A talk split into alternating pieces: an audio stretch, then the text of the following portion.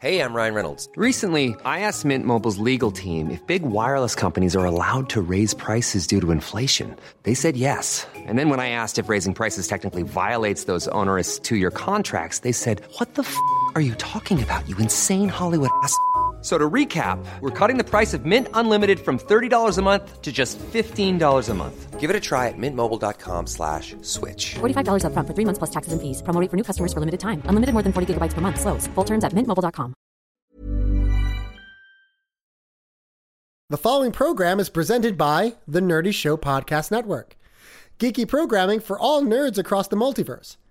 All Nerdy Show programming is made possible by a comic shop, Orlando's number one comic shop and nerd destination. Nerdapalooza, the world's largest nerd music festival, and with generous support of listeners like you. For more Nerdy Show podcasts, community forums, and to learn how you can support this and other fine Nerdy Show programming, visit nerdyshow.com.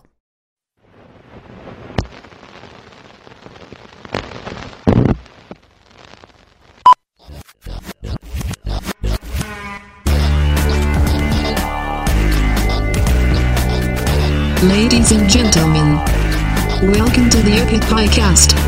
Introducing your hosts, Nelson Lugo and Schaefer the Dark Lord. Ladies and gentlemen, coming to you from the beautiful and spacious Studio 6C in Astoria, Queens, this is the Epic Piecast, Episode 9. I'm your host, Schaefer the Dark Lord. And I'm your other host, Nelson Lugo. Imposter! Oh, as you can probably tell, that is not Nelson Lugo. Apparently, he's playing hooky, says he's sick or something, and He must be really sick. he must be. He said something that he has some sort of illness or something, like I, I maybe heard something about that. lupus or something. Could be. Maybe he had a bad asthma attack. Look, I don't really pay that much attention when Lugo talks. I'm going to level with you. So we'll just assume he's playing hooky and he's at home playing through Mass Effect 3 for the 500th time.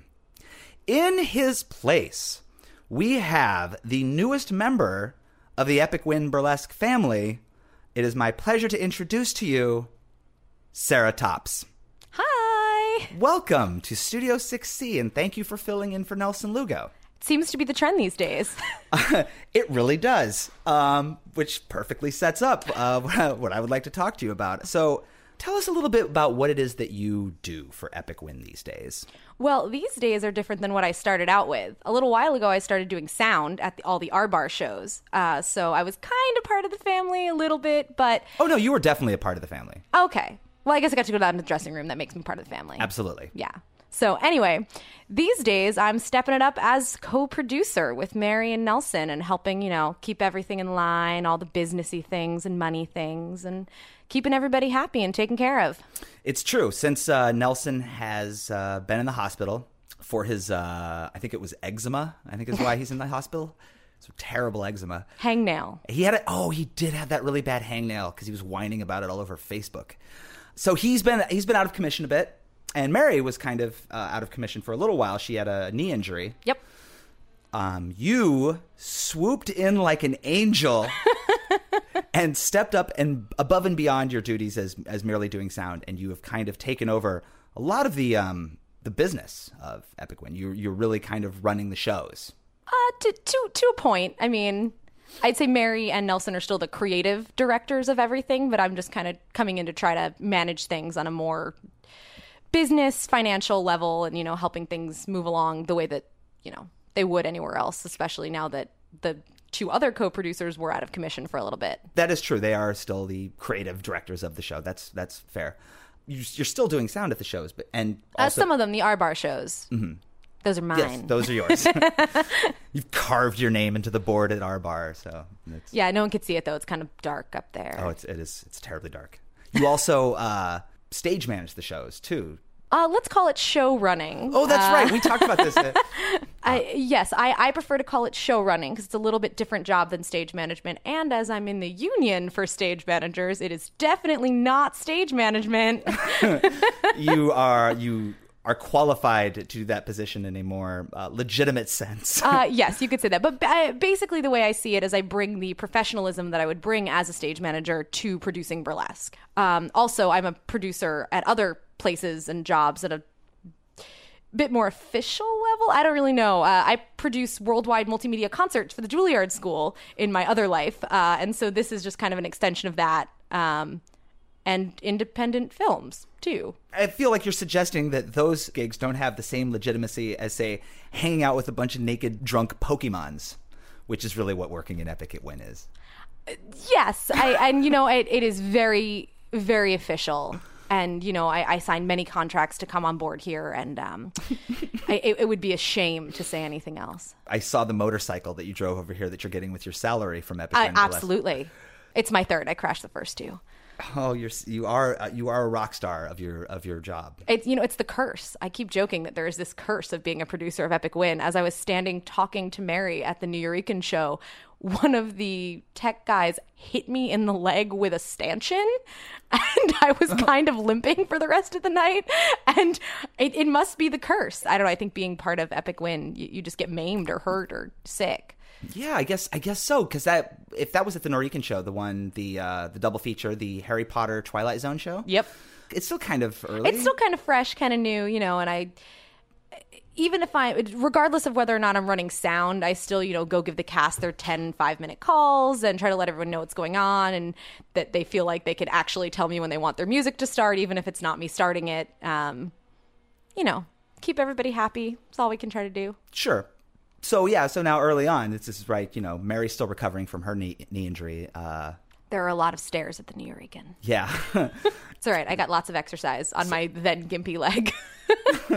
so yeah, so the, already the the curse is uh, attempting to uh, scare you away. it's all right. I can take it. I'm a martial artist. I've been hurt worse. That's true. You are. I forgot that you're a martial artist. Yeah, in another life, I was a second degree black belt in Taekwondo. It's been about five years since I've been out of the game, but you don't forget everything. No. Um, Certainly not the toughness. well, there will not be an on-air demonstration. Uh, I'm afraid of martial artists. I should have brought my nunchucks. I'm so glad you didn't. I'm I'm really Apparently, I think they're illegal in New York, so I'm not supposed to carry them around. I was hoping to train in the park. We'll see how it goes. You know, hopefully they're actually illegal in New York and not that way where everybody thinks they're not illegal. And as it turns out, there are consequences for. I don't want to talk about that part. You've worked on that show. You worked on the, the, the most recent double feature. Uh-huh. you worked on Nelson's benefit show. Mm-hmm. Is that correct? Uh, I didn't work on it. Uh, actually, you gave me a job. I wasn't officially on it, but I was Nelson's bodyguard. oh, that's right. I was. That I, had was- to, I had to, you know, protect him from the hordes of fans right. that wanted to uh, touch his hangnail. Yeah. And uh, wish him luck, uh, rub his head. Give him weepy stories about their, their stepmother who also once had a hangnail. Yes, that's exactly it. And he, he didn't want any of that. He did, however, tell me to punch you in the neck, and I didn't. Yeah. Um, Because I know you're afraid of martial artists. I am, and I, I really appreciate that. Uh, I was, um, it wouldn't have really worked out for the show. I had a lot on my plate that night, and You I, had a singing to I, do. I had to sing. I had to aggressively talk. Is really what it's. I don't really sing. It's. uh You you did sing though that night Did I? On oh, the I did. Oh, I did sing on the cover. Yeah, Bastard Keith and I covered uh, Empire State of Mind. It was probably one of my favorite moments in burlesque in a while. no, Really? really, the whole cast came out and were dancing, and they dragged people up on stage, and it was really fun. That it was, was- just this big family moment. That was a, that was a good time. So since but since you've been brought on, um, you're suddenly in in in demand now. Everybody look, everybody wants Sarah Tops to come and run their show because they realize that we're a bunch of misfits. And as I was kind of talking to you about this earlier, there's I think that there's a tendency in a lot of these kind of ambitious burlesque productions, not just every you know kind of variety burlesque show, but the big the themed ones, the ones the the more ambitious productions, where whoever it is that is in charge of producing the show is also one of the performers. So a lot of focus gets taken away from running the show that goes into focusing on one's act. And that's fair. That happens to uh, all of us. I've performed in shows that I've produced before and been more consumed with the uh, elements of the cool costume that I put together and not and not staying on top of the show. So you've kind of come in, you've made these shows run much more smoothly, and now everybody wants you. I wouldn't say everybody. Oh well, I'm predicting the future. Oh, I see. Look, you Mary did a Shakespeare burlesque show. That's true. I did come on board for that. You did? And I worked with the Honey Badgers this weekend at their inaugural show in Queens. That's right. Our friends uh, uh, Sherry Cola and Charles Stunning together, Honey Badger Burlesque. They did their first show this weekend, and you were showrunner on that too. I was indeed. You know, one of my favorite things that you do during the show is that, you know you mentioned a minute ago is giving everybody the like the five minute warning or the ten minute warning or whatever. We- It, that's so funny to me because it's second nature. I don't know how not to these days. You know, and I, when I run events, I do it even though it's not required. But it's with my training as a stage manager. That's just what you do. How, I, I realize that in the burlesque world, all the performers are very self sufficient, and it's very nice coming from a theater background and spe- specifically after working on an opera where you have to tell the people when to get on stage, even though it's the same time every night. But um, so you have these self sufficient performers in a dressing room where they can't hear anything, and I, I've heard horror stories where people, you know, fade the sound and someone's at the bar and has to go get on stage, and that's not how things are supposed to run. It's so easy to just say, "Hey, five minutes. You want to come upstairs with me? Well, you know, get ready. I'll fade the music and then move the lights, and you're good." And I mean, in in other disciplines too. I mean, I work with writer, director, producers on feature films and on stage plays, and the same thing happens. You get caught up in one role more than the other. You have to be told when to focus on the right thing. I get brought in a lot as producer or stage manager to help in those situations because I am a person who does not want to be a performer ever. I was there when I was like eight and 10, and I'm, I'm over it. I hate memorizing lines. I don't want all the attention on me. This is weird, even being on this podcast right now.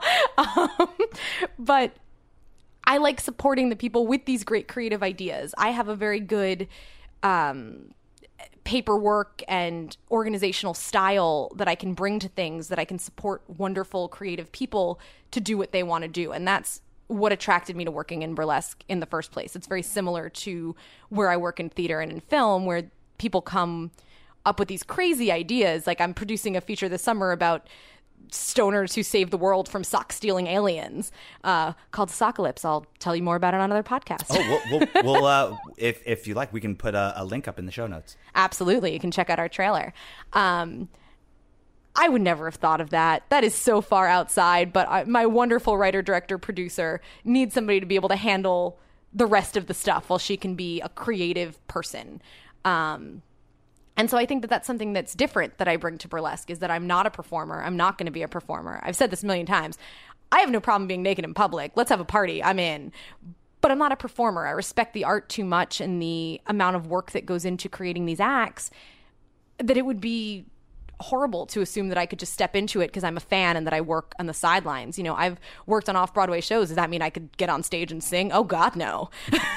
and, I, and I don't want to. It's you know, there. This is something I've said about myself as a stage manager for many years. Uh, there are people who get into stage management because they want to be close to theater and they want to use that as a way to perform. They're not good stage managers because Right. they're not interested in this. I was thinking about coming on this podcast and saying the thing I'm nerdiest about, and I almost was going to say office supplies because that's me. that is how I think. That is what I do. What is your favorite size of binder clip? Oh boy, one inch. Oh yeah, Yeah, it's about right for a script. ah, also, I can put my finger in it and it doesn't hurt because I play with all the things on my desk. yeah. I like those. I like those too. What's what's the smaller ones? It's like a three quarter inch or There's a half inch. Yeah, those I Might mean, as well use a fucking paperclip. You might. Thank you. You might as well use a fucking paperclip. They I've make been- nice ones too. They make really nice ones, but yeah, that that that one. Those, ooh, those big, those like two inch ones. That's like a half a ream of paper you can squeeze into one of Ah, those. see, nope. Then I put it in a binder. Oh, what do you like? Uh, three hole punch or spiral? Three hole punch, please. Oh, because then you have the opportunity to edit. You can, like- yeah, you have to edit it. I can't even explain how many tech rehearsals I've been in where up to the last minute I'm changing stuff. I mean, that even happened with the Bardlesque show, Mary Yeah. Sin show. You know, it's last minute changes hop up. You got to be prepared for it and just let everybody know it's okay. And you just frantically change your notes and rip something out of a three hole punch and put it back in. yeah. Once you're you're pretty much committing if it's if you get something spiral bound. That's a finished document. I That's can, it. I can do that with scores for my Juilliard job. If you know, I have a person playing a score for me, the music is always going to be the same. However, they might have to wait for me to play a video in the middle of them playing something, and they can write that in that. That's okay. Okay, that's all right. That's fine. M- musicians need things set. Apparently, I don't know notes. I don't read music. It's it's hard.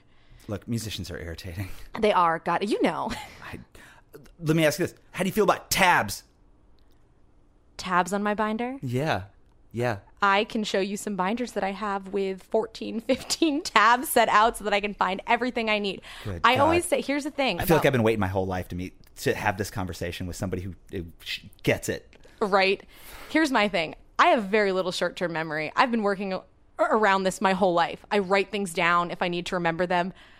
I can find any information within two minutes. I make it so that I have it. And the internet's great for this, but you know, just in a production or anything, someone asks me a question, I can find it for you real quick. Tabs. That is the way to do it. You need to know where to look, limit your search. It's awesome. I just want to one thing I want to say before I, I stop talking about your um, wonderful interest in organization is that it is something that you are um, praised for now because you you do bring a lot of organization to the show and preparation and you're great and you're on top of everything and you do make the show run smoothly. When I was doing it with Lugo, it was just a constant uh, source of ridicule for me because we would. This is what we would do when we would plan one of these more ambitious epic win shows we would come to the show and we would have kind of scripted bits that we wanted to do and ways that we were going to try to tie the theme together through our hosting bits throughout the show. And I would come and I would have like notes, like kind of just basic outlines of jokes in between all the performers. And i would have like tech sheets. I would have all the performers names and, and their music their track title and their cue and a space that the, the lighting person could write lighting notes. And i would have that. And then i would have our jokes inserted. And then i would have scripts for us. And then i would have lists of the show orders in the in the the dressing room. And then i would make like five copies of each one of these documents and then I would bind them together with paper clips and then I would put those into like manila folders and then I would put those into a Redwell and I would be all organized and Lugo would come with some like illegible scribble on a ketchup stained napkin and then he would make fun of me and call like make fun of my OCD uh, for making sure that his little dog and pony show had some semblance of order. So I'm just glad that somebody now well, I, first of all, uh, it's also great that you, you know like, that you aren't a performer in the show because then you do get to focus on everybody gets to kind of focus on their tasks and not spread themselves too thin. But I also like that there's somebody who's doing it who's making the shows run so smoothly uh, that Nelson Lugo uh, doesn't hate. So you, you aren't being That's ridiculed to be seen. it. I haven't been around long enough. I, I can tell you that the cast talks about you when you're not around. In every show, in in in, in the Shakespeare show, in the about Honey. Badger. No, it's only it's only glowing praise. Everybody's always we're we're all glad that we got you to join our cult. It's actually very strange for me that I keep hearing these things because, as a stage manager specifically, you are in the background. You are not supposed to get any attention. You are the person that gets yelled at if a light blows because of a power outage, and you say, Yes, of course, it will never happen again. And you go talk to the electrics guys and say, Hey, guys, I realized there was a power surge because we had a power outage. Can we fix that light before tomorrow? Thanks. And you just took, you know, 10 minutes of abuse from the director who doesn't understand how tech works. Um, as a producer of film and theater, it's been a little bit different. I'm a little more in the forefront, but it's always putting yourself out there to be yelled at and just taking the yes of course it's my fault it'll never happen again so the the positive praise and the real welcome i'm getting into the burlesque community is great because it actually also makes me want to work more Yeah. you know, I should I should say something about that too. I also like that you are proficient in technical vocabulary. You'd be surprised how rare of a trait that is in our community. You would be shocked at how many times I've gone to shows and talked to people who have been producing shows for years. Years. And I've said to them, "Hey, I brought this wireless mic. All I need is an XLR." and to just have them look at me like a dog that just heard a high pitched noise. They they've asked me if that means sound wire.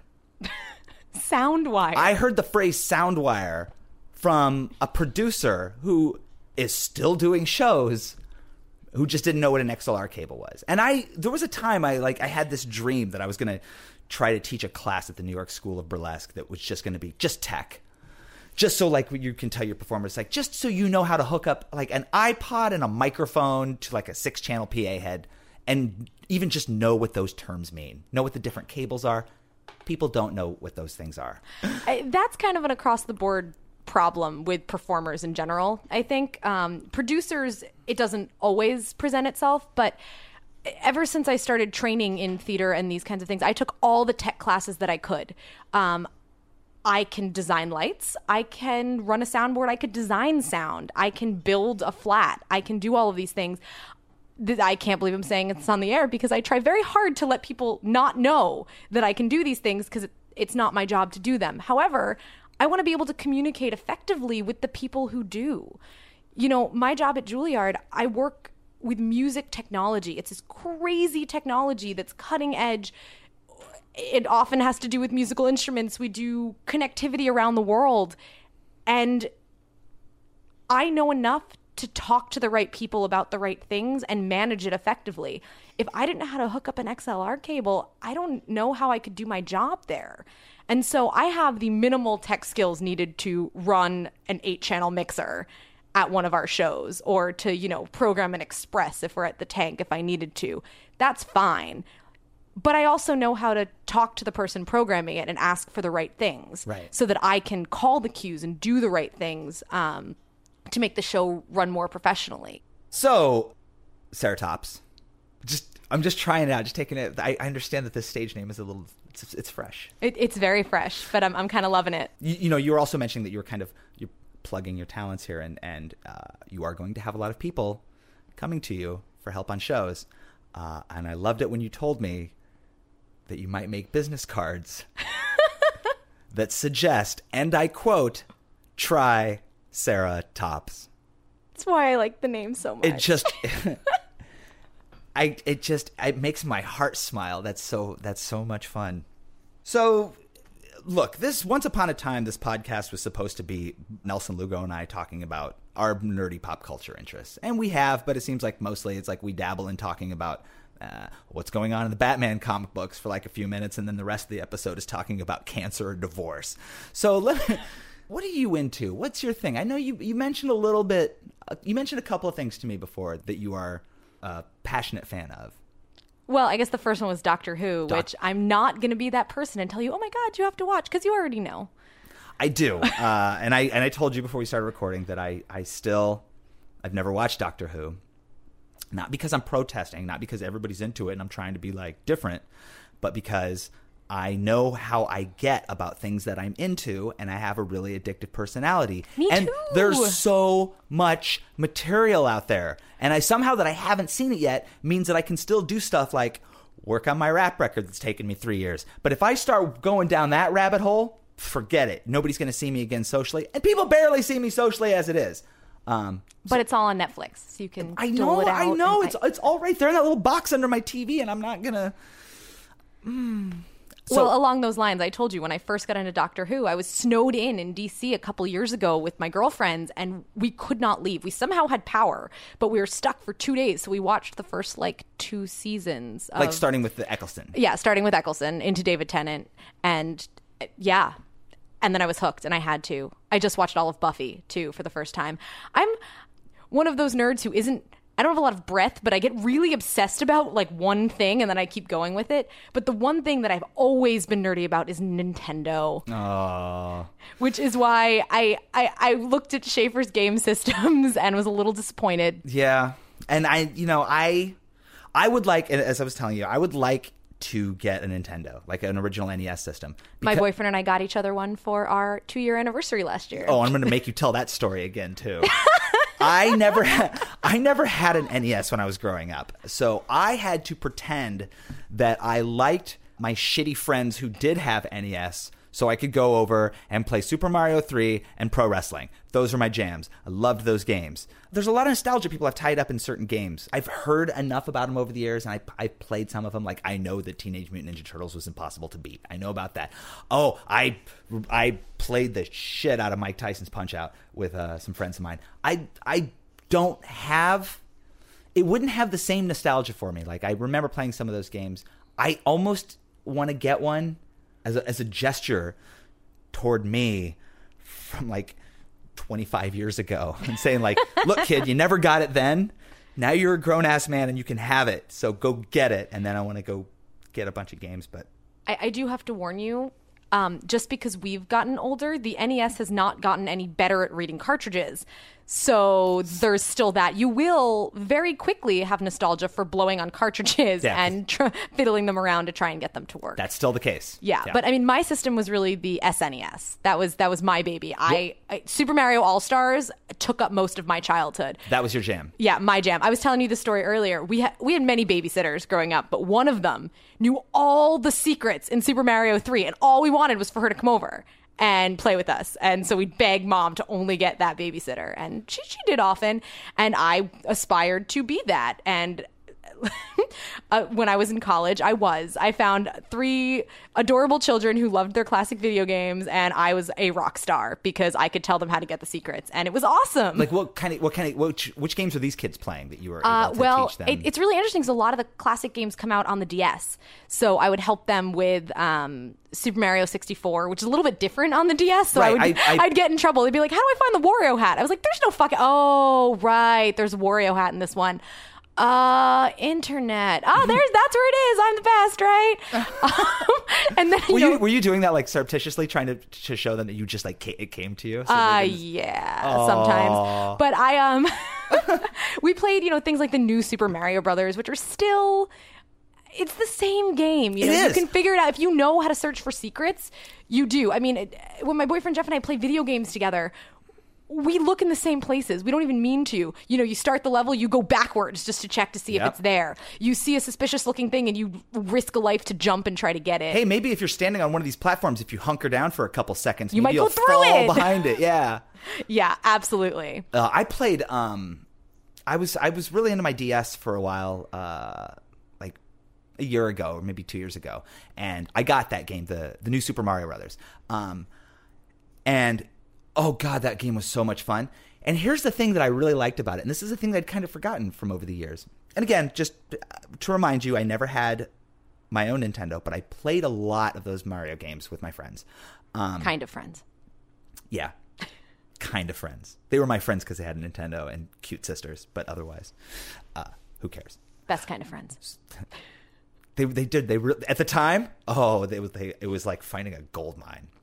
Uh so a thing that I remember playing um new Super Mario Brothers on the DS uh, is that uh, a thing that was consistent through a lot of those games that I think we've forgotten because they're all like kind of cute and, nostalgic for us is how brutally difficult they can be. Like they're all so cute and it's really just a two dimensional platformer, blah, blah, blah, blah, blah. But there are portions that you will dedicate like 14 hours to just trying to get past. If you're me, I'm also not very good at video games. Ah, see, no, I, I understand what you're saying, but that's the kind of video game I can get addicted to and not lose too much time. I also said this earlier.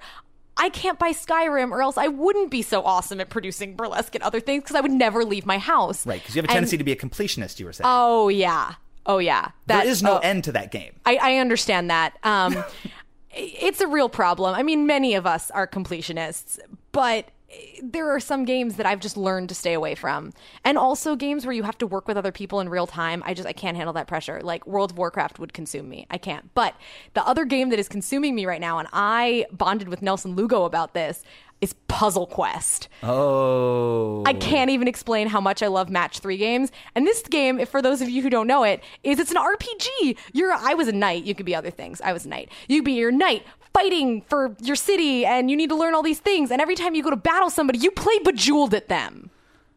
Wow. It's important. and in Puzzle Quest 2, which I now just got for my DS, it's even more ridiculous. I want to loot this treasure chest. Play the looting match 3 game. I want to disable this trap. Play the disable trap match 3 game. so it, And- it's just it's basically like Russian dolls of, of games. Yes, Like you, it is. And you're I playing can't- a I game and then you have to play it. a game so that you can keep playing the game. But the worst part about the game, and of course I didn't realize this until Nelson told me because I'm stupid, is it cheats. It cheats at you. If you're winning, it will just drop down a whole bunch of really good stuff for the other person and they'll catch up.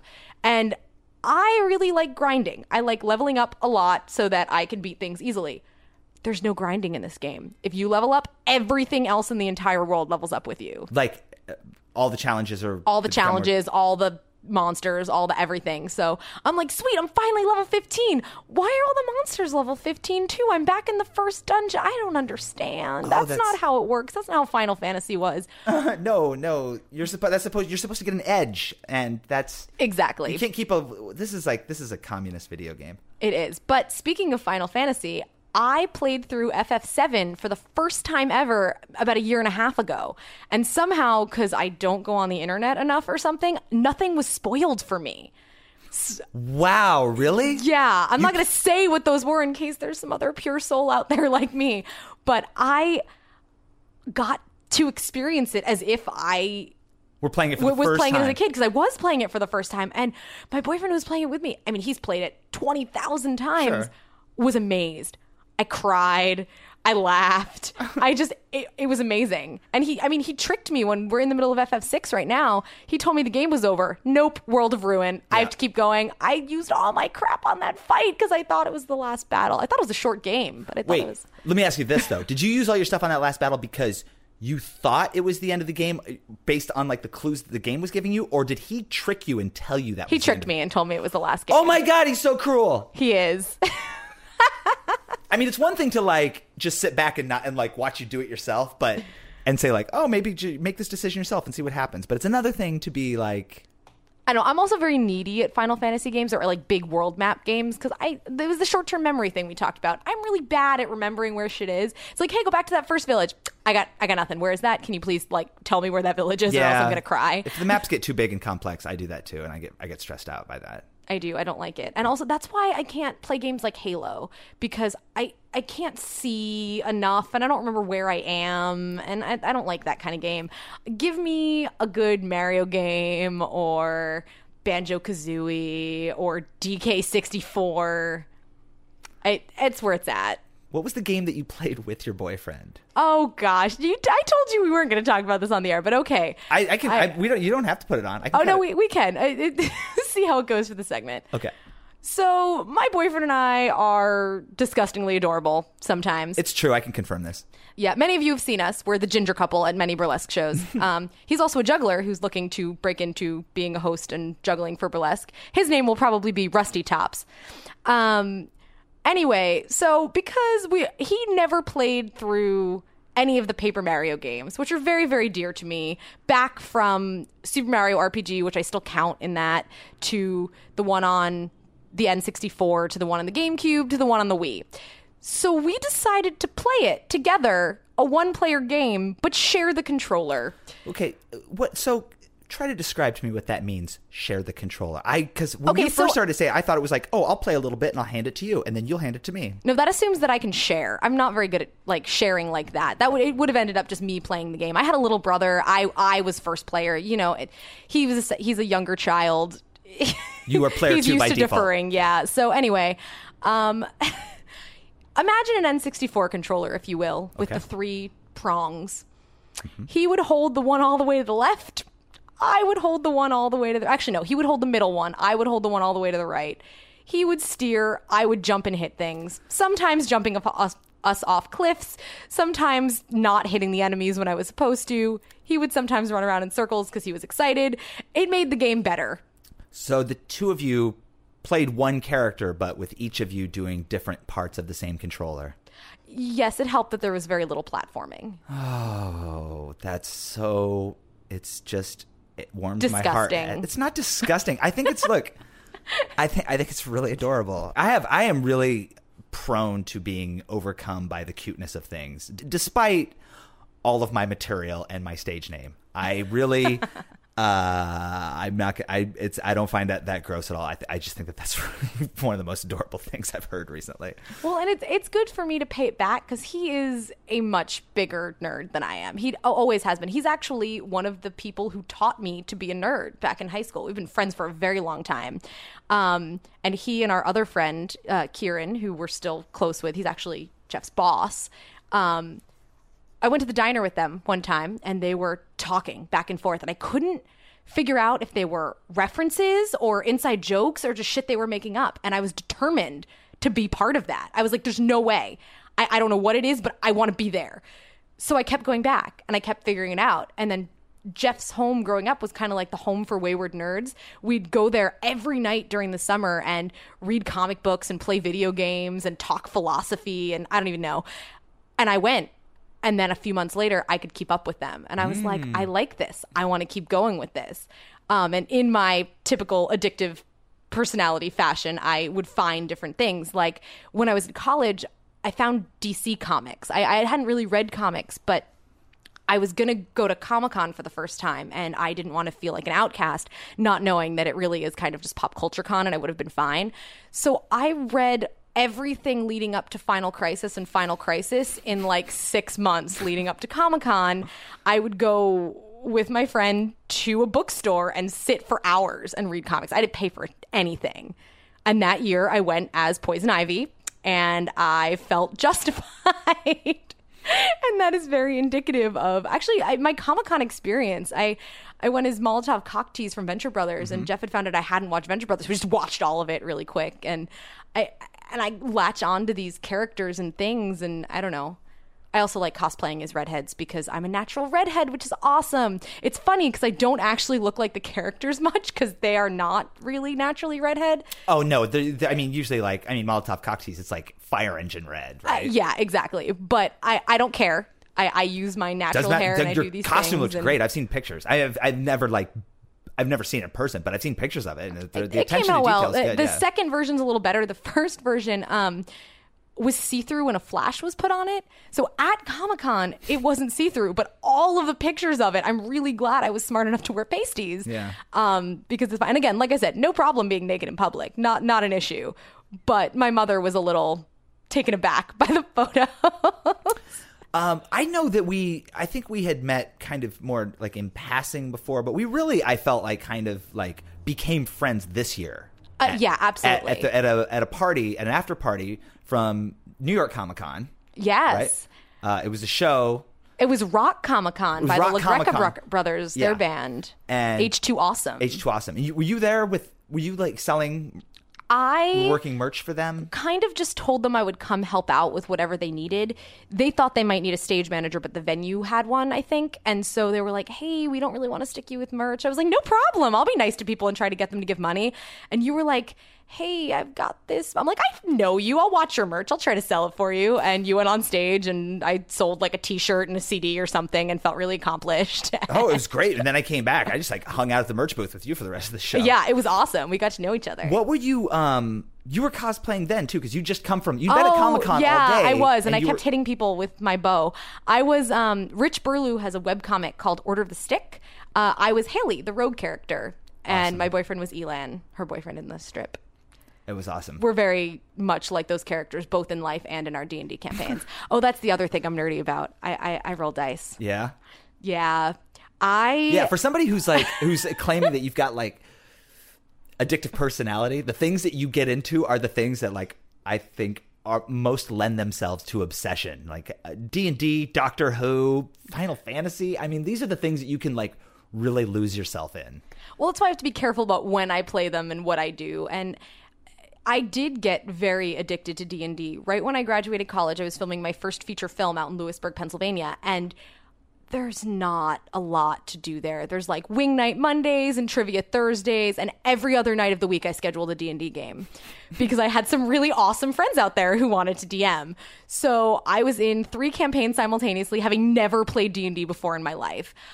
I avoid the crazy neuroses by playing the same character almost always and having somebody help me build them. I am a rogue or a rogue swashbuckler, and that is what I am. And I have a really awesome backstory about how I tricked my way onto a pirate ship and it took it's, it's very it's like me as a rogue in a pirate form. I like it. It's fun. And I'm also in D&D. I guess it's cuz I'm so responsible and I have to be an adult in life. I like doing the really stupid shit like, "Hey, we might get a surprise round." Or I could climb up on these barrels and kill everybody. Oh, did I fall on the barrels? Yeah, it's probably have a really shitty climb check. I shouldn't have done that. Oh well. That's why you do that stuff in video games too, where you just in platformers you just impulsively Like, throw yourself into an abyss just to see what happens.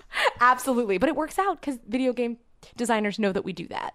Yeah. Absolutely. They give you all kinds of opportunities to uh, test out the ways that you can kill yourself. Yeah, but I mean, I started playing D and D three five. That was where I started. Um, I did a 4.0 campaign that was a lot of fun, but it didn't let me do as many stupid things as three five did.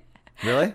Yeah, there are more weird mechanics that you can give yourself in three five that are just they're not useful for anything other than you being stupid. And like right now, I'm playing this campaign with a bunch of my friends, and it's the the legendary Tomb of Horrors, essentially. You know, that thing that Gary Gygax made to fuck with everybody, being like, hey, you think my game's too easy? Here, I'm going to give you a dungeon where everything's going to kill you every five seconds.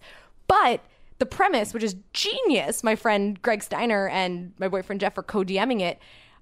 We were cursed by an evil sorcerer. And every time we go to sleep, we wake up in the Tomb of Horrors. And if we live through the night, we wake up refle- refreshed like we slept. And if we die, we wake up with like minus two to everything, feeling like shit, can't do anything. Um, and we don't know yet. We suspect it has something to do with being there for a certain amount of nights and then we might die because some dude was brought into our who was also cursed. I don't know. It's fun, but that's the kind of thing. I really like the creativity that you get into with that. In fourth edition, it's more modules. Um, it's much easier to DM. If I were ever to DM, I would do that because it doesn't take all of your life to try to set up. But you don't ever DM? I don't. No, I don't have the time. Hmm. I'm also really neurotic. A good friend of mine. It seems who- like uh, that seems like a, a personality trait that would suit one be to be. Yeah, yeah, but I mean, like, I have a friend who you know makes a character sheet for every one of his monsters and spends hours and be like, "No, I can't hang out. I have to go work on my campaign." And I'm like, "I just, I have too many jobs for that." and you would. I would. Oh my You god, would- my you would- campaign would, be kick ass. Yeah. If I get hit by, I, I'm declaring this right now, and I shouldn't because this is gonna be terrible. If I get hit by the epic Win curse and I end up in the hospital again, I will put together the most kick ass campaign, and anybody who wants to come visit can play it with me. That's no, yeah. Look out, because then people. Yeah, please try don't it- me. Yeah, people are gonna. Um, hopefully, hopefully it's not a real curse. I, I hope so. And, And- please, please remember, I'm a martial artist. I right. can, I can, you know. Yeah. So if anybody, if anybody has designs to have the most expertly made campaign ever uh, delivered to them by taking out uh, Sarah Tops in the street, just please remember that she is a lethal weapon. Watch your back. Uh, well, I hope I hope that nobody. Um, I, I hope that no harm comes to you from helping out with Epic Win. Uh, I do too. because uh, you are uh, you're doing wonderful things for keeping this show afloat while everybody else falls apart. Oh, well, thank you. And we're very we're all very grateful to uh, have you in the family now. I'm glad to be here. If, if I may speak for the family, and like, let's be fair, it is kind of a family because it's you know a bunch of drunks with emotional problems and a variety of really complicated interpersonal relationships. Like, it is a a family. family. If we had a Thanksgiving, it would be pitch perfect. It would be the classic American Thanksgiving. you say the word, I'll set one up. Epic Win Thanksgiving. We got this. Done. Done. uh, I will. Uh, you produce. I'll uh, host. Uh, awesome. So anyway, yes, thank you for uh, thank you for being uh, in our family, and thank you very much for coming in and filling in for Nelson Lugo. I am Nelson Lugo. That's right, you are Nelson Lugo. So thank you, Nelson, for being with us. Uh, It- It's been a real pleasure. Many thanks again to Sarah Tops for stopping by the podcast this month. Now, since Lugo is absent, we're going to try something a little bit different. This month, we're going to have not one, but two guests in the same episode. And we're going to bring that second guest on shortly. But first, we're going to take a quick break, and we'll be right back in just a moment.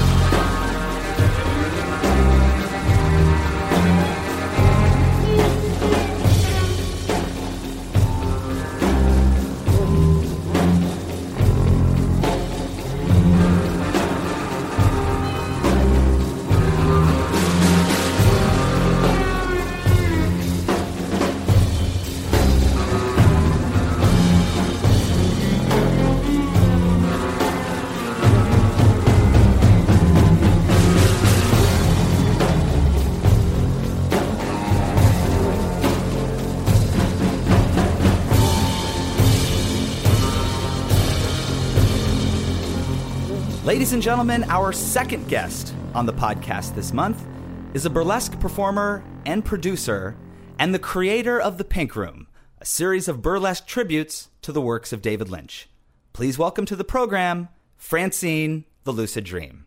Francine, thank you for being here. Thanks so much for having me. I'm so glad you made the trek out to Astoria. It's great out here.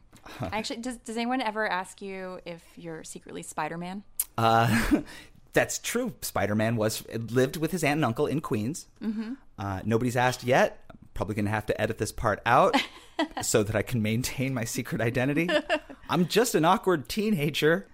So, you create the Pink Room, That's right. which is look. I don't want to play favorites, but it's my favorite burlesque show in New York. I know. Uh, it's pretty awesome. I'm, I, I, I love burlesque and I love David Lynch. So you kind of you you filled a void in my heart that I had been waiting for forever. Now, before we get to talking about the history of the Pink Room, tell me a little bit about how you started out in burlesque because we first met many years ago, I believe at the Delancey. And you were a stage kitten Oh, for a it? show that I was oh, in. Oh, Yeah, I really? think it was. I think it was don't one of the remember. shows that Boo Bess and Catmandu used to do. Oh, yeah. Was yeah downstairs at the Delancey. Yes. That was my my second stage kittening job. I remember meeting you then, and then when I met you later through talking about the Pink Room, I I only remembered your name. You looked like a different person. I didn't I didn't remember you as the kitten from back then. Yeah. Well, I was a different person. I had a different name back then too, so that, That- probably threw you off a little bit. That's true. You did have a different stage name, which will not be spoken out loud. As I realize you were trying to distance yourself from your previous stage name. it's okay. We I'm can, not. I'm not we saying can say it. I'm not saying it. Nope. Okay. I'm protecting that. I'm protecting Okay. secrets of your past. So tell me about how you got started uh, in burlesque. Um, I have been a fan of burlesque for many years. I started, um, actually, I saw a show in Boston with Through the Keyhole Burlesque, a troupe that's out there, um, and I go go danced for them and was part of a chorus line many years ago. And when I came to New York, um, I would go see shows with Murray Hill and Melody Sweets, and I was just like a super fan. I just loved it. I thought it was the best thing in the world, but I had no idea how to get involved in it um, I eventually found the School of Burlesque, um, founded by Jo Boobs Weldon, and started taking classes there. Um, first class I just did for fun, and I was absolutely hooked. Um, so I decided to take another class, a performance class with Dr. Lucky, uh, which is where I met and performed with and became really good friends with um, other performers like Gemini Rising, Satanica, Amelia Bearparts, and Foxy Vermouth. Oh, I didn't realize that you Even on a budget, quality is non-negotiable. That's why Quince is the place to score high-end essentials at 50 to 80% less than similar brands. Get your hands on buttery soft cashmere sweaters from just 60 bucks, Italian leather jackets, and so much more. And the best part about Quince, they exclusively partner with factories committed to safe, ethical, and responsible manufacturing. Elevate your style without the elevated price tag with Quince. Go to quince.com slash upgrade for free shipping and 365-day returns. Ever catch yourself eating the same flavorless dinner three days in a row? Dreaming of something better? Well, HelloFresh is your guilt-free dream come true, baby. It's me, Keke Palmer. Let's wake up those taste buds with hot, juicy pecan-crusted chicken or garlic butter shrimp scampi. Mm. Hello Fresh. Stop dreaming of all the delicious possibilities and dig in at HelloFresh.com. Let's get this dinner party started.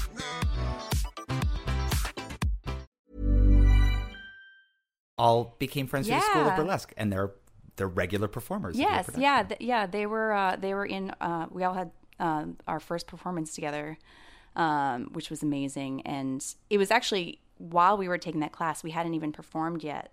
Um, I think we went to see a show after class one night, and I was like, you know, it would be really cool, a Twin Peaks burlesque show. And I I was like, I don't know. I, I was just starting to get to know them. I didn't know if they'd think that was weird, and they all loved the idea. They were like, uh, Amelia Bearparts had even said, you know, I thought of that too. Um, and I was like, okay, all right, we've got four people here who think it's a good idea. So maybe that there are other people out there who'd like it. So I did it, even though I had absolutely no producing experience. Right. And actually pretty little performing experience. Although I guess at this point I'd been performing for about a year. But I just figured no one else is ever going to do this in New York, so let's just do it. It'll be a one-off, and we'll see what happens. And Just just try it one time. Just see Yeah. what happens. Maybe we'll do. I'll I'll produce a Twin Peaks burlesque show. And maybe my friends will come to I it. know. I was like, may- maybe some people will show. If I beg my friends, I'll you know I'll beg my performer friends to to be in the show, and then I'll beg my other friends to come to the show, and you know hopefully we'll have fun. And so, what were the results of that first Twin Peaks show? Uh, We had a line around the corner. We sold out. Um, it was packed. It was it was uh, it was wonderful, but it was it was overwhelming. Um, as a first time producer, I was scared that no one would show up, and then I had the opposite problem. You yes, you had the exact opposite problem. You Yeah. didn't have space in your venue Yeah. to accommodate the interest that your event generated. Yeah, it turned into standing room only, and uh, you know, so it, I guess it's a good problem to have. But but yeah, it was pretty wild and intense. That's and that's when the drug that is producing your own neat show really takes effect. There was such crazed interest and turnout for that first show. You did it again. Yeah. You did another Twin Peaks we were show. like, let's do another show. Let's basically do the same show, same place next month. that was the one that I saw. Right. I didn't. I, I didn't that. go to the very first show. Right. Uh, I heard about it, and I, it, it, you know, I definitely my ears pricked up when I when I saw. Mm-hmm. Oh my God, somebody's doing a Twin Peaks themed burlesque show. This is so up my alley. I've I've been a fan since the show aired on television. Uh, I love burlesque. I like the venue. It just didn't make it out for that first one. But then after hearing people talk about it online, I realized I couldn't I couldn't dare miss this again. Mm-hmm. And since you had treated New York City to a second installment, I went out to it and was just floored. I, I would have had no idea that you were a, well, at that point, second time producer. It was such a good show. There were such great performances. There was so much fun being radiated from everybody in the show. And there was such detail oriented fan service. I mean, down to the prizes in the raffle, uh, the jokes that the host, Bastard Keith, made, everything. Uh, you, when you showed up, there was a soundtrack of Angelo Badalamenti music playing and a stage kitten wrapped in plastic on stage. And there were donuts. There were free donuts for the audience. There were cocktails named after, you know, elements of the show. It was just, I was impressed for a new producer doing a show this this detailed. I was also impressed that somebody was taking the time to commit their efforts to producing a show about something that I was so into that I didn't realize so many people still had interest in. It was a wonderful feeling to know that there were that many people in the city who were still probably as obsessed as I am with Twin Peaks. There were people in the audience in Audrey Horne costumes. You know, people were wearing sweaters and, and the plaid Yeah. skirts and the patent leather shoes. Yeah. And it, it, it just really excited me. I, I described it after I saw the show. I went and raved about it to Nelson Lugo. It was like I got to go to an Epic Win show. It was like uh the way I feel that maybe say Ghostbusters fans or Batman fans had maybe felt coming to Epic Win shows. It was like that for me, and I got to go there and see all this like commitment down to the just the details at the end and all of the little twists and and and elements that people had passionately put into their acts. Yeah, I was I was affected. It was so good. It was Thank you. such a good show. What was what did you do after after your first two Twin Peaks shows? We did Twin Peaks 1, Twin Peaks 2, and then there was Blue Velvet. Now you you produce these shows, but you also perform in the shows. Yeah. So you've you not only are you creating these shows, you're developing these themed acts for all of them too. Yeah. Yeah. And usually, I mean, because there's such specific themes that, you know, I want every important element of the movies or TV shows to be represented. Um, I often do two or three acts, sometimes brand new acts in each show. Um, so, this being the third show that I've ever done, and, you know, feeling pressured to do two numbers in in this show. It was definitely a challenge for me, um, being a, a fairly new performer. Um, but I've learned so much from doing these shows and just doing month- monthly shows Sure. and, and cranking out these these acts. Uh, I don't recommend it to anyone. um, but it's it's definitely pushed me as a performer and a producer, so that's really good. Sure, it's kind of like you've created this own your own boot camp Yeah. of sorts. For Yeah. you, that you, I feel like you have this kind of growth acceleration that Yeah. that the, the that the average performer who just works in other people's shows doesn't necessarily get because you are you're so committed to every element of your shows. On top of that, developing two new acts um, for almost all of them and singing too.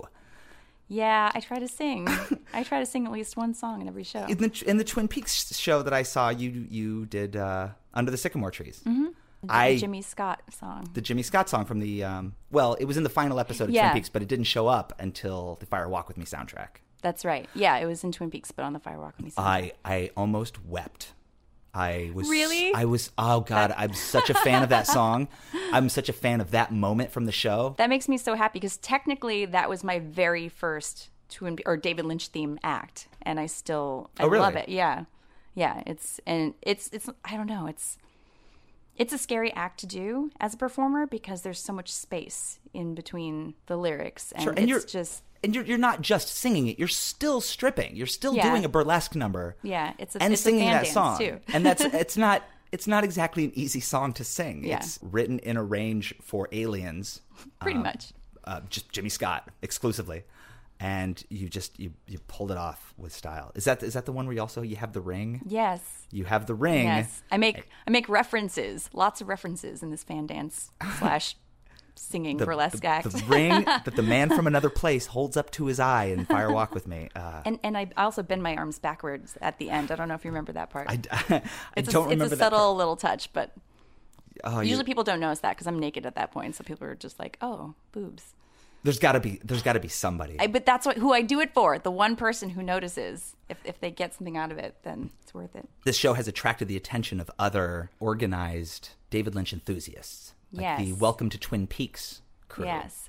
Um, Welcome to Twin Peaks is a wonderful blog um, started by Pieter Dom, who I'm now friends with and comes to some of our shows.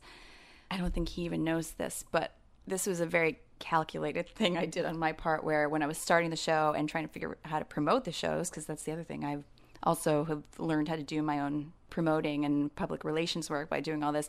I basically, you know, did like a search on Twitter to see who in the world is tweeting about Twin Peaks, and I actually found him, and it's at that's our Waldo. Yeah. That's our Waldo. Yeah, uh, I should follow him. But uh, I found him, and I just I followed him, and I I think he followed me back because I was tweeting about Laura Palmer or something, and uh, and then you know a, a friendship developed out of that. And now his blog, it, it was I think it started around the same time as the Pink Room shows, and it has taken off. I mean, he he's such an amazing resource for anything Lynch related. I mean, it's pretty incredible. It's so true. I've I, I now yeah I've visited it frequently Yeah. since uh, knowing about your show and and meeting him. And he's a great guy. Mm-hmm. yeah, Um, he's great and a great photographer too. he is definitely an audience member who would have noticed that your arms bent back. Yes. like he Yeah. he's aware of everything that's that's happening uh, in the show. So he's also got to be just thrilled that the, that the Pink Room exists. Yeah. What are the other acts that you developed personally? So the second act I did for the first two shows, the Twin Peaks shows, were my Laura Palmer act. And I actually didn't. I mean, you think, okay, the producer's going to pick like the most prominent character in the show. I had no interest. Like I, from day one, I wanted to be Nadine. That that's what I wanted to do from the first show. But no one picked Laura Palmer, and I was like, fuck, we need a Laura Palmer. So yeah, that's how it came about. So um, yeah, that's probably become, I, I guess, my trademark David Lynch burlesque act because I do it quite a bit. I mean, you did ultimately, you did get to I finally did. develop your Nadine Hurley Yeah. act. Yep. Uh, we we keep coming back to Twin Peaks because it's a fan favorite. And it's my favorite. Uh, so the Miss Twin Peaks pageant, for which we've done two years now, um, I do a Nadine Hurley number, and it's probably one of my favorite numbers ever. It's I just get to be completely insane. it's it's so insane. You've got the eye patch. You do um you do some baton twirling in that act. Yeah. Which is is great because you know Nadine Hurley has uh, her uh, accident, her attempted suicide, Mhm. l- gives her this delusion that she's a high school student, Mhm. and so you're you're kind of a cheerleader. uh, yeah, exactly. You're she was a auditioning for the cheerleader. yeah. Yeah. I don't have pom poms, but I know how to twirl a baton. so I figured I, that that was my creative liberty. But it kind of works. It's a great application of pre-existing skill set to burlesque. Yep. Because I everybody goes nuts when you start twirling the baton. Okay, so now you did the first two Twin Peaks shows, and then you started realizing I've got a thing going on here. Yeah. So I have to start. What else? I can't just keep doing Twin Peaks shows. Maybe I'll tackle everything that David Lynch has done, which is Yep. what you've started doing Pretty one much. by one. So your next one was Blue Velvet. Blue Velvet, yeah. Um, actually, going back to what you said earlier, um, so I had, I mean, you have to have donuts at a Twin Peaks show. Absolutely. That's a given. But when I did this, part of me as a first time producer was like, maybe people will come if I give them donuts. so, but which is funny because often I'll buy these donuts and people won't eat them. And I end up, you know, we eat them in the dressing room, which oh is yeah, great. We eat them. Yeah, we all eat them backstage. Yeah, it's fantastic.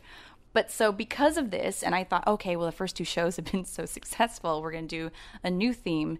And I was like, well, Blue Velvet, it doesn't make sense to have donuts. So I had someone bring in Blue Velvet cupcakes. So yeah, I mean, I really thought there was something linked to like the food and the attendance, but which turned out not to be the case. But I still, I still like doing it when I can. These shows take place at the Parkside Lounge on Houston Street in Manhattan. But you still have like specialty cocktails that are offered that are consistent with the theme. And there's some drink special, the Frank Booth. Chris Lee at Parkside Lounge um, is fantastic, and he's always like super game to come up with drink specials. I usually come up with like the name, but he'll come up with a drink.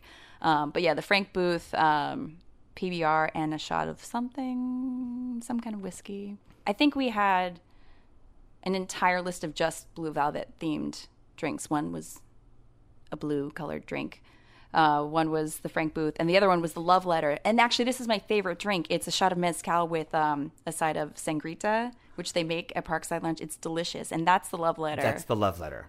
You went on from Blue Velvet. You did. Uh, I, I don't know what was next. Wild at Heart. This was actually the one show that was not as well attended. It was like a really beautiful, like abnormally warm spring day, and I guess people didn't want to be inside, but it was really good. Um, we had a sailor, we had a Lula, we had Bobby Peru, which is also one of my favorite. Bobby Peru. That's your act. Yes. Right. Because you are. And a lot of people have not seen this act, but it's like certainly one of the creepiest. let's face facts here. You're a creep. You're such a creep. Mm-hmm. Thank you. Thank you, Schaefer. You have this this kind of stable of performers, and they all are they all share your passion for the source material. Yes. because they all it almost seems like I almost get the feeling that when I see the shows that because they've all been involved in all of them, and they all are such fans of David Lynch's works that they're all almost playing to each other to see like. I want to show you how deep cut I can get in the details in this number. Um, you know, like when Ruby Valentine did her uh, "The Lady in the Radiator" act from Eraserhead. So good. She could have just done the like puffy cheeks and done it uh-huh. to the song in heaven, but no, the weird little sausage creatures drip out of her clothing as she removes it uh-huh. because that, it just gives it that much more fan service. Yeah, I mean, first of all, Ruby Valentine just she's just amazing. She is she's so amazing. Everything she does is just a little bit of magic, creepy magic. After after Wild at Heart, is that when you did Mulholland Drive? Yes. That is when I basically begged you to let me be a part of the fun. Like in, in full disclosure, I've hosted a, a, a few of the Pink Room shows, but um, I don't even remember how exactly it went down when you got to Mulholland Drive. But I feel at some point I almost shamelessly threw myself at you and said, like, please. I'll do anything. I just want to be a part of this show because it's so awesome. I don't remember it being like that, but if you say so, I feel like I did. I feel like maybe I did it with slight more tact and dignity. But then I did get to do uh, Mulholland Drive, and that's when the beast that is the Pink Room got its claws in me. yep. And your first character, Adam Kesher. I got to play Adam Kesher, Justin Theroux's character, the arrogant director, and I like got the black shirt with pink paint all over it. Uh, it was. I want to see him again. I want to see you do that character again. I'll, I'll do it again. Uh, maybe if there's like a, a best of. Yeah. or or something. It was also for that show. I said, "Oh, hey, I'll I'll I don't have a song about Mulholland Drive, but I'll write a song to be in your show," which is a, ended up being a song called the David Lynch movie, referencing all of the films of David Lynch. Um, because I think I thought in the back of my head, if I reference everything, then maybe I might get another gig out of her down the road. Basically, I was like, well, you went to this trouble, so now you're going to host all of the shows so we can hear this every time. uh, it was. It I don't tire of it ever. I sometimes it comes up in my iTunes. Really? I listen to it, and it's it's great. I've done other shows and I've had fans request it, and I don't do it. That song I only will perform at your shows because it's I wrote it for your show. I feel it would be weird. Like if I bought you a dress and then I asked to borrow it to wear it to prom, I would feel uncomfortable with that. Well, for a number of reasons. One, I'm way too old to be going to prom, uh, and then the rest of the reasons. So, what did you what, what what did you do after that? Well, that was such a great show, but it, that was leading up to summer, so you know, I, I took a little summer vacation. Oh, where where does Francine, the lucid dream, the most passionate David Lynch fan in burlesque, take a summer vacation? Oh well, I, I started it off in the birthplace the birthplace of David Lynch, Missoula, Montana, and then I went to uh, Snoqualmie. I went to uh, the Twin Peaks Festival. Snoqualmie Falls, of course, is the um, it's all of the external shots of the the waterfall and what is you know the exterior of the um, the Great Northern Hotel, seen in all of the establishing shots in Twin Peaks. I've been there a couple of times, and that is where they host. The Twin Peaks Fest. It's that's what it's called. yeah, the Twin, Peaks. Festival. There's actually a short documentary about it in the Yeah. bonus features if you get the Twin Peaks box set. That's now, right. If you look at the the Twin Peaks box set, the cast members that they got were like Ronette Pulaski and uh, Donna Hayward's mom. Yeah. But then you Yeah. go to it. Yeah. Who did you meet? Oh, the year that I went, it was Ray Wise. Which is Leland Palmer. Oh wait, by the way, I forgot to. He was the surprise guest, so He was- we didn't even know he was going to be there. Oh wow. He showed up. I mean, uh, come on. You must have died. Yeah, I was, You must have was- died and then were resurrected. Yeah, I was freaking out a little bit. Um, and then Sherilyn Fenn, Audrey Horne, Sherilyn Fenn was there. Sheryl Lee, Sheryl? Palmer. Laura, yes, Sheryl Lee, the great actress who portrayed Maddy Ferguson. Yes. Uh, oh, I guess she also played Laura Palmer, but Maddy Ferguson. And you know, you know, if there was going to be a third season, she would have played a third character. Did you know that? I didn't know that. Yeah. How do you know that? Uh, I can't remember if she actually said that at the festival or if I read it somewhere. Oh wow. But yeah, that that was one of the options if, if they had had a third season. Wouldn't that have been great? There's so much that would have been great about a third season. Yeah. All right. Beyond Mulholland Drive, you then did Yeah, came back after After- summer vacation in Twin summer Peaks. vacation, right?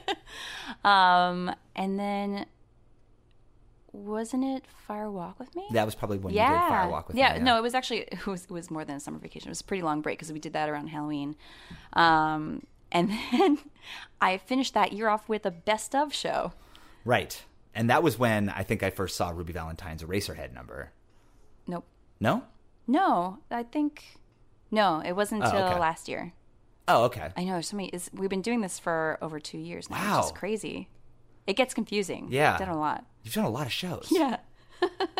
Oh. Oh, right. Of course. I know what you did next. The Miss Twin Peaks pageant. The Miss Twin Peaks pageant, the first one. Yeah, the first one. Wow. I don't even know what to say about that. That was crazy. Yeah, that one was so much fun. Um, the Miss Twin Peaks pageant actually doubles as my birthday party. Right. I just happened to plan it that way. It's in January, right? Yeah, you always do it. You always do it uh, around your birthday, and you did it this year. Also, Yeah. the second Miss Twin Peaks pageant Yeah. around your birthday. Um, so again, this was, you know, almost a year after the first show. Um, craziness. There was a line around the block, and I was, I felt bad, and I went dressed as Nadine, like in character as Nadine, offering donuts to people in line.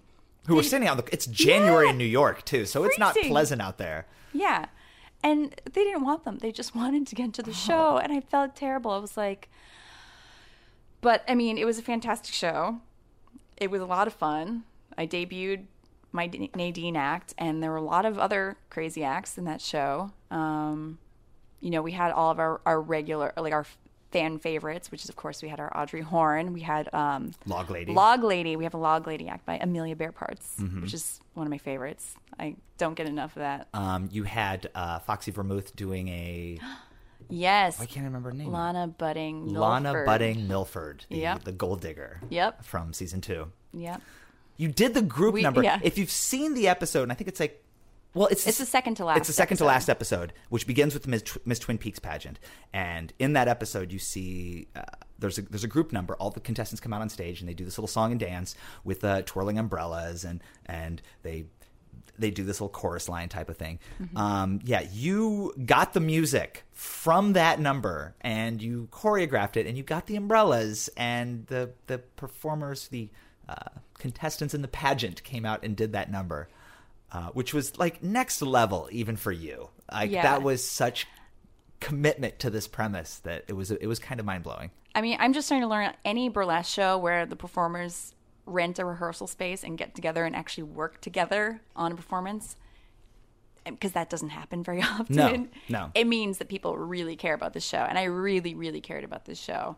Um, and I feel like it paid off. Um, and we, we did it again this past year with, with similar results. I mean, it was just, it was, but it was better because it was fine tuned and everyone's characters are just getting better and better. It's pretty amazing. That was the first time I think. I guess the first time I did was uh, Mulholland Drive. I did the Adam Kesher character, but after that, it's just kind of been my go-to has been.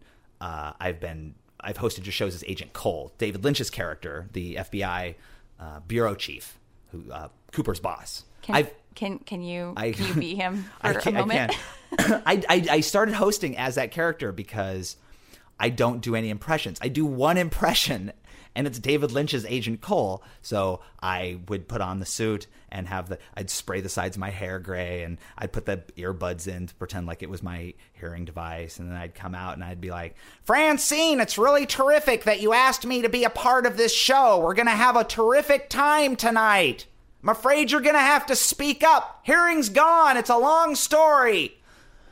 So now that's been my kind of it's been my go-to hosting shtick for every Pink Room show. I'm so glad that this is just a podcast and there's no camera here because I just like physically freak out in such a wonderful way when I hear that voice because it's so dead on. Um, and actually, I think you did this for the first time for the the Fire Walk with Me show. yes, correct? It was the Fire Walk with Me show. It was the Because- first time. Can I remind you of this moment? I don't know if you were aware of this, but um, you had just announced um, uh, Gemini Rising, who was doing her Audrey Horne. Oh no, I'm sorry. She's normally Audrey Horne. She was doing her. Um, My um, um, Lil, my brother's sister's girl, right? yes, Yeah. and and she, I, she came on stage, and the uh, the beginning of her music actually has David Lynch as Agent Gordon Cole saying those lines, and all of us backstage were freaking out because we thought it was you. It was like we just heard you doing his voice, and we're like, wait, no, that's her music. We were, and we're like, that's when I was like, this is going to be a great show. Yeah, I didn't realize I learned the little speech that he gives Chris Isaak when he introduces Lil. This just Right. who's just like the human embodiment of symbolism for this for this film. I hope they use that in like film schools to teach I. I hope they do. Um, and so yeah, so I learned this speech that he gives and intro introed her, and then I didn't realize that she had actually edited that clip from the movie to start her music. So then I did it, and then walked off stage, and then heard it again. again.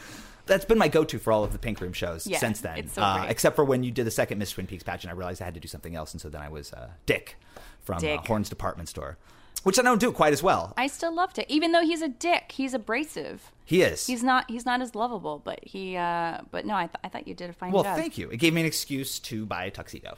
Uh, some point in there, you did a Lost Highway show. Yeah, yeah. Which was actually the f- was, was yeah it was the first anniversary show. Was also the Lost Highway show. Mm-hmm. Hosted by Bastard Keith, and we basically had a bunch of Alice's and a bunch of Renee's. It was just brunettes and blondes in the whole show, and then hardcorey. Yeah, the mystery man. Yeah, the creepy, yeah, creepy, the, creepy I'm character. in your house right now. That guy, yeah. Yeah, he did a bang up job. It was pretty Uh, amazing. Oh, and then some point in there, you did a uh, donuts and doppelgangers show. Yeah. because that's So such a common motif among David Lynch films is that there are two characters who, well, wait, Hmm, maybe they're the same character, maybe they're not, maybe they just look like each other. I don't really know what's going on. Yeah. And I think actually one one of the things I, I love about doing the shows is combining, you know, one of the things I love about David Lynch's work is that it combines this really horribly dark film noir element with really weird, campy, quirky humor. Sure. So, and I, I think it works for a burlesque show too, because if you go like all super dark, it's a little hard to bear. So I like to like balance it with with some humor. Um, You got to give them a little nervous laughter every now and Yeah, then. Let them whistle past the cemetery for a moment. yeah. Yeah, at- this point, because, you know, I knew I wanted to do a Lost Highway show. I knew it from the beginning. I was like, this has to happen. It has like such an amazing soundtrack. And then after that, I was like, well, I, I went through all the themes that I'm planning on doing so far. So um, let's mix it up. I don't want to do another best of show. I don't want to just do Twin Peaks. Let's do Donuts and Doppelgangers. And that was a show that really combined like Donuts, the happy, fun, quirky side of David Lynch, and Doppelgangers, that creepy, dark element of otherworldliness um, that makes his work so great. So yeah, that was really fun, and um, we had two Agent Cooper numbers in that show. That's true. There were Yeah. uh, one of them was Apathy Angels. Yeah. And Legs Malone's. Yeah. Yep. And they're both so different, They are both so and different. they're both wonderful. Yeah. There's been a lot of them. There's been a lot, a lot of these shows, and you know, there's always a, a point. Like you, you start, as a fan, you start thinking, she's gonna run out of material.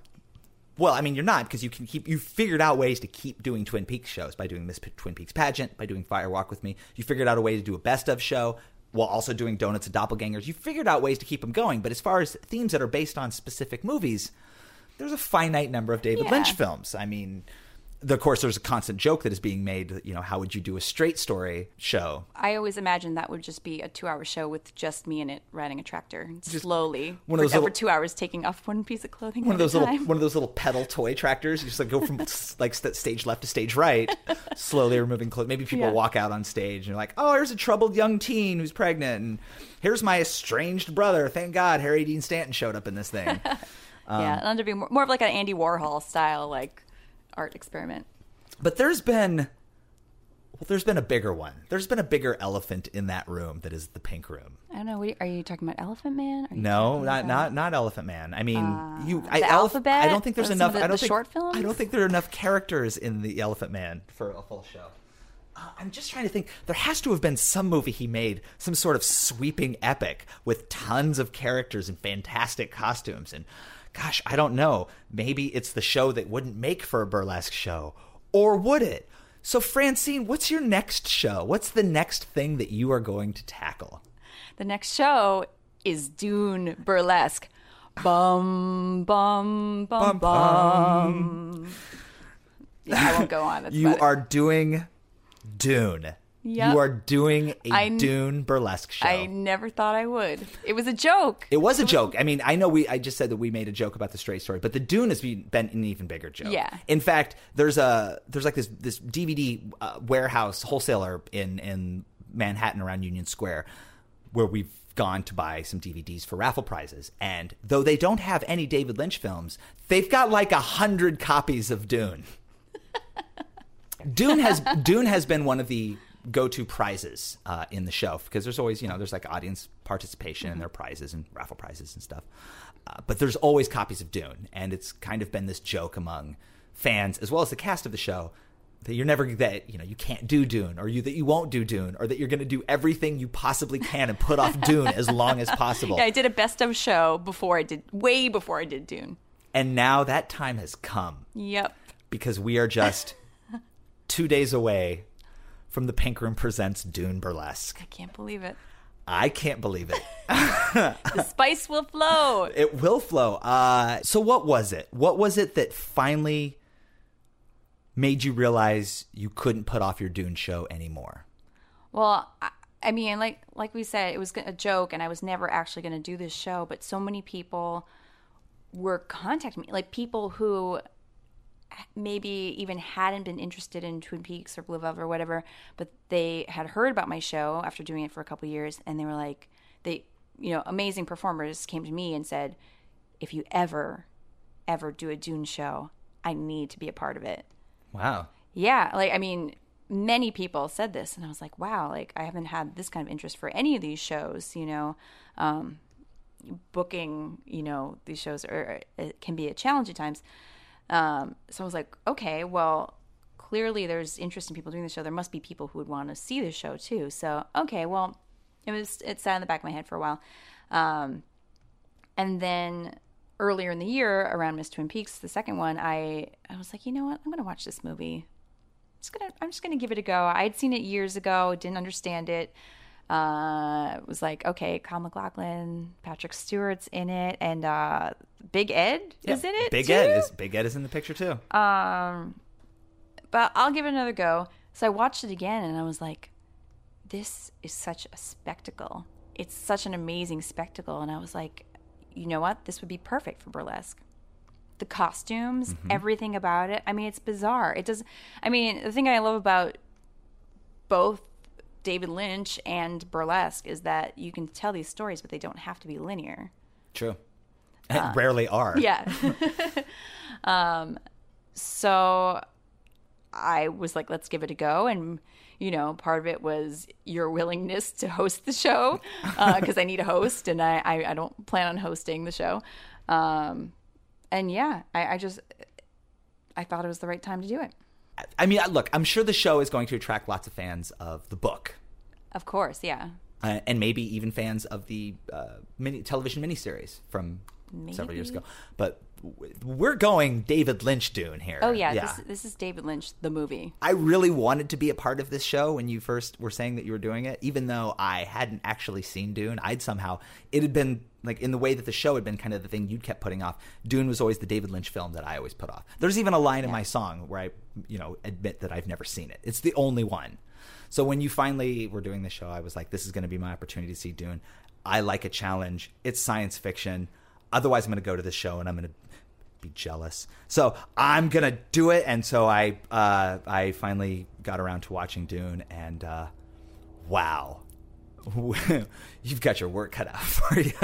Actually, I think when I asked you to host the show, I said, "No." Before you answer, you realize if you do the show, that means you're going to have to watch this movie yeah. probably more than once. Lots. And are you okay with that?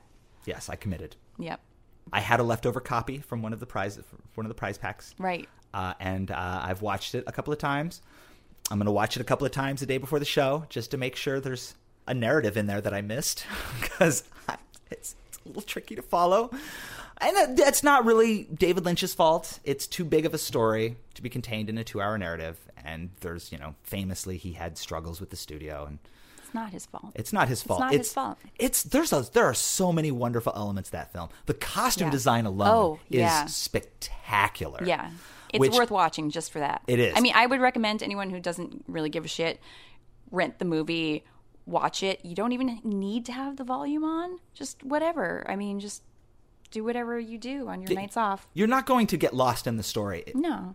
You're you will if you have the volume on. Yeah. Because there's at some point there's like an eight year jump in time that isn't really addressed. Is there? I didn't even know that. Of suddenly That would Paul Atreides has a little sister. No, actually I rewatching it, she actually grew at a rapid rate. Oh really? I'm not even making that up. I I, I thought that was weird too, and uh, I rewatched it recently, and they said she grew at a rapid rate because, uh, or I don't know, maybe I was high. I don't know. Well, I'll, I'll, I- again, yeah. I, I was just overwhelmed like watching it. Just Yeah. trying, I was just trying to stay on top of it. Uh, and uh, you know, at about the forty-five minute mark, I realized like, you know what, I'm just going to watch this for the visuals. I'll get the narrative on my subsequent viewings. I still, I, I still liked it a lot, and Yeah. I'm still really excited about this. I've, I've been privy to um, some information, to to some photographs of some of the Mm-hmm. cast members of the show. So I've seen some of the um, some of the costumes people are putting together. I've heard some descriptions of some of the acts they're doing. Uh, what are you doing for this show? What is what is your number for this show? Um, I usually like to keep these things uh, a surprise. Say, you know, you want to know, you're gonna have to come to the show, find out. But Oh, you you, you can. You're welcome to keep it a surprise. well, it's not really a surprise because there are photos out there. In fact, uh, There are. I, there was one photo of me in my costume that was uh, released on the Today Show of all places. Uh, yes, that there was a still frame of you in your Dune costume yeah, on NBC's Today Show I slipped that by the producer. today. Really? Yeah. Well, no, I mean she liked the photo, but I don't think she had any idea what it was a reference to. That's okay. It's just it's That's- like my little like secret. Like that's that's out there. That's yeah. Thank you, Al Roker. Yeah, I was very excited when I saw that. When I saw your segment on the Today Show, and they were showing like you know you talk about being a burlesque performer in, in your intro, and then the the image. Well, there's actually two images. They're both pink room related. Yes, actually, they all are. All the all the images in there. One One, was just of me wearing like a Black Lodge bra and uh, a little stormy Twin Peaks theme hat, and then the other one is the from the Doppelganger show Yep. where I'm dressed as both Renee and Alice. Yep. And then and then it ends on Yeah. your Dune costume, which is La- Lady Jessica Atreides. you are Lady Jessica Atreides. Mm-hmm. Uh, I've seen the pictures. Look, the the costume is it's spectacular. You look, lots of times when you do these themed burlesque shows, Pink Room shows, or other other companies who do themed burlesque shows, you know, it's kind of like being a cosplayer in a, in a sense that like you know you're a fan of something, you create a costume based on a character and a thing that you like, and it's Right. usually you can find ways to go around. You can find things that fit in for other things Right. Doing a Dune show properly isn't really possible. There aren't things out there that look like the clothes that are worn in Dune. You have to get if you want to be really committed, it's you're either going to put in a ton of work or you're going to rely on reaching out to some other costumer to help you out Yeah. because those aren't costumes that you can fake. You can fake Star Wars costumes. You can't fake Dune costumes. Yeah. And your Lady Jessica costume is breathtaking. Thank you. I well, I because the movie is I I don't get it. I don't really understand it yet. I'm gonna watch it again. Maybe I maybe I'll have all the answers in the next couple days. Oh, can Um, we cue if you watch it on Friday night? Can you cue it up at the same time that I do, and then we'll text each other during it? Yes, That would be great. that'd be awesome. Okay. Um, yeah, I felt like because the movie Dune went so massively over budget. Um, I know this is so meta. I mean, I, I kind of went over budget with my costume. I was like, if there's going to be one element, uh, this, this is going to, I'm going to make this the best Lady Jessica burlesque act. I don't know if anyone's ever done one before, but I, I'm going to make this the best. So yeah, I went all out. I got Garo Sparo, amazing costume designer, to create this thing for me, and uh, it's beautiful. And I, I cannot wait to show it. Yeah, it wasn't even just the costume. The styling that you did was amazing. The the work that you put into getting your hair to look like Lady Jessica's hair. And again, much like the costuming in Dune, all the styling is is from some other dimension that you can't really be easily replicated. It's it's it was really an impressive look. Thank you so much. Uh, yeah, it's weird. It's a combination of like Victorian elements and sci-fi. Yeah. like early '80s sci-fi. Yeah. So And let's be fair, you could probably do three Dune shows and still not run out of characters. It's Oh, yeah. it's such a huge cast, and there's so many elements to it. I mean, one one very small character that will actually be represented in, represented in the show this weekend um, doesn't get much attention usually, but it's uh, those adorable little space pugs. Right, the space pugs, because everybody has pugs in space. Yeah, because that's the rule. That's, that's the dog of choice in space. Gosh, I don't want to ask you to spoil anything, so you don't have to. But I just, I, a part of me just hopes that there's at least some, in some way, there's a representation or a cameo from um, one of the the giant sandworms from the sand planet uh, Arrakis, sand planet, Mhm. Dune, the spice, Arrakis, sand planet. Dune. That's half of Kyle MacLachlan's dialogue in the film, by the way. Is just saying those phrases over and over in like have, while having fever dreams. The spice, the worm. Is there a connection? Is there? I'm asking you. I don't fucking know. I I don't know. His eyes lit up, so I guess there's a connection, or uh, maybe it was Sting's crotch. I don't know what happened, but um, I just hope there's a giant sandworm in the show. there might be a sandworm. I hope so. I can't. I can't. Well, Of course, I, of course you I don't. can. I don't want to say too much, but there might be a sandworm. I'm This- excited. This, I- this- the sleeper might awaken. This, and again, like you pointed out to me in an email, that is a that's just a boner joke waiting to Mhm. happen. Um, this this movie, by the way, any any of you out there who are planning on watching this for the first or second time, uh, there are a lot of references. It seems to like genitalia, oh God, lots.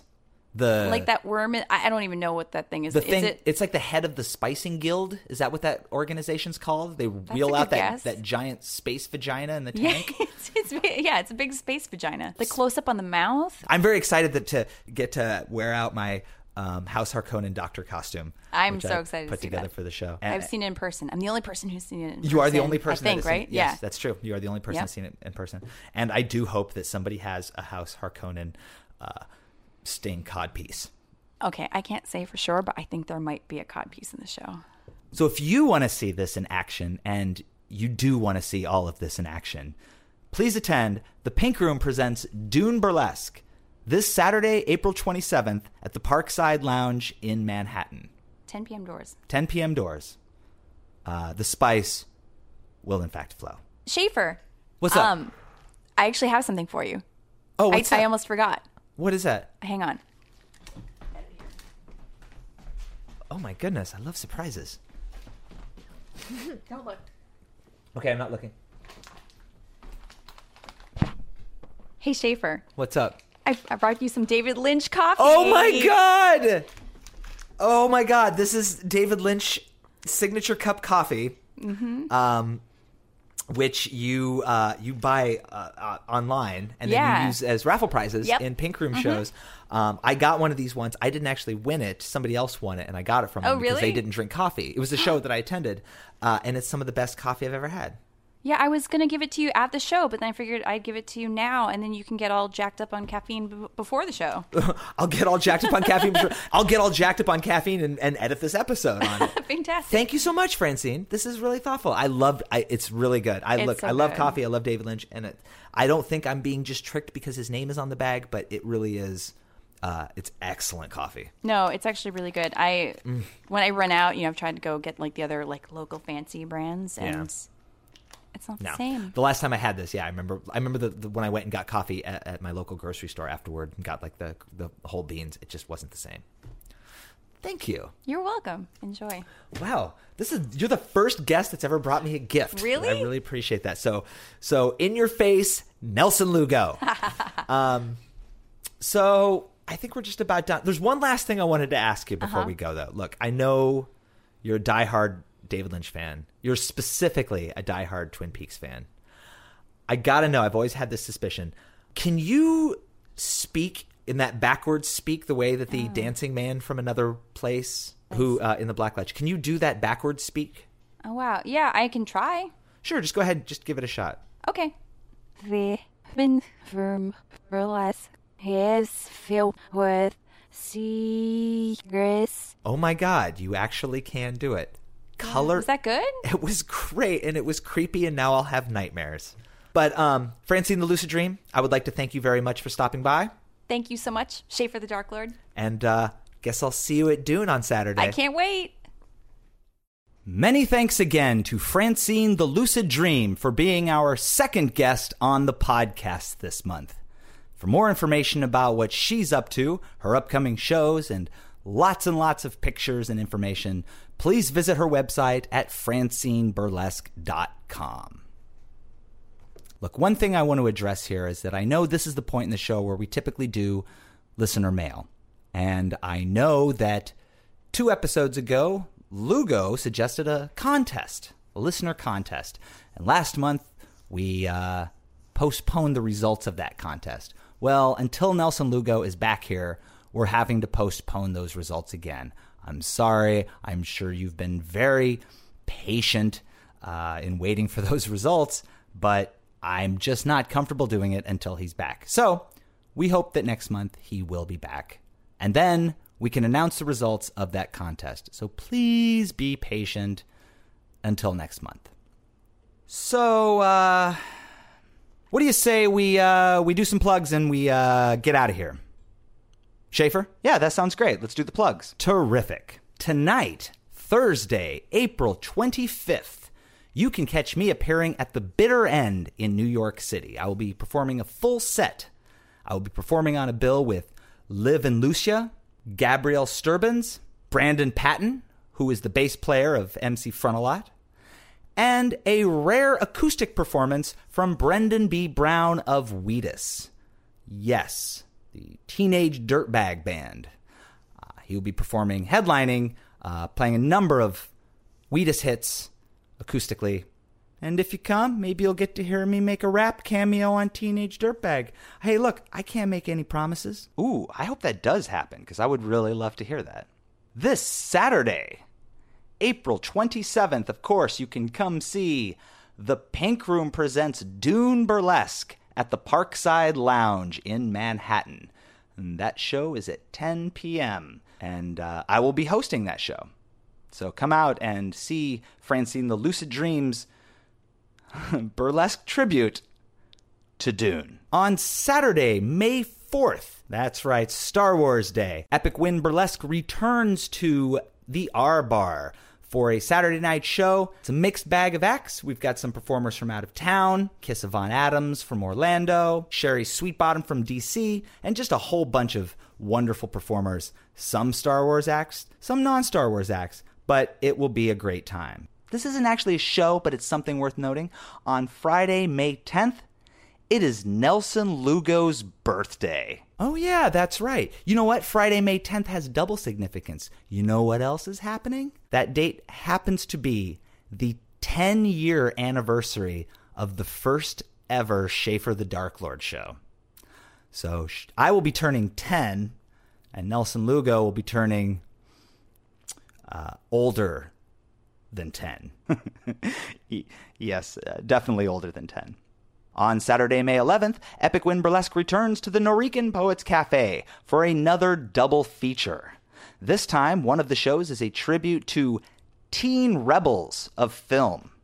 This includes such things as uh, the Greasers of Grease, perhaps the Outsiders, Crybaby, etc. The other show is a remount of our tribute to Ghostbusters. Come for either one of the shows, or for a reduced ticket price, buy one ticket for both shows. On Monday, May 13th, it is another Epic Win birthday. It is the birthday of original Epic Win cast member BB Hart. So please, on Monday, May 13th, send a birthday greeting to BB Hart. And last but not least, on Saturday, May 25th, Johnny Pork Pie will present one of his Dead Sexy shows at Times Scare in Manhattan. Uh, this show will be hosted by me, Schaefer the Dark Lord. Oh, excellent. That sounds like a lot of fun. Maybe I'll go to that. So, yeah, there's a lot of shows coming up. We encourage you to see them all. Uh, and just one last thing I would like to say before we wrap this up Nelson Lugo was, was terribly missed this month on the podcast. Hopefully, he will be able to return to the podcast next month. But until then, our well wishes continue to go out to him. We hope for nothing but a speedy and safe recovery to our beloved Nelson Lugo. Get well soon, buddy. And please continue to send him your well wishes because they go a long way to uh, bolstering his spirits as he goes through this difficult process. Well, I guess that's it then. I guess we're uh, I guess we're uh, done. Yeah, I guess we are. Ladies and gentlemen, this has been episode 9 of the Epic Pie Cast. My name is Schaefer the Dark Lord, and my name is Schaefer the Dark Lord. Be safe, internets. Uh, bye.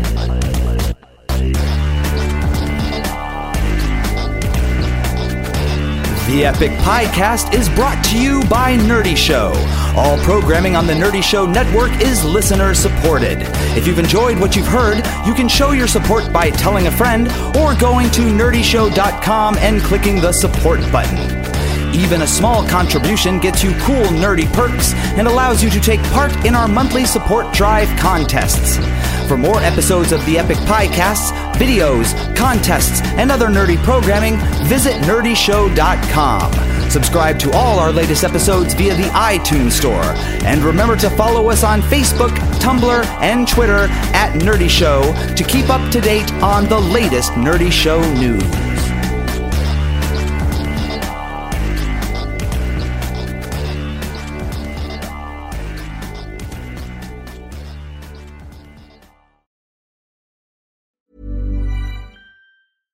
Ever catch yourself eating the same flavorless dinner three days in a row?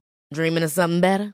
Well, HelloFresh is your guilt free dream come true, baby. It's me, Keke Palmer. Let's wake up those taste buds with hot, juicy pecan crusted chicken or garlic butter shrimp scampi. Mm. Hello Fresh. Stop dreaming of all the delicious possibilities and dig in at HelloFresh.com. Let's get this dinner party started.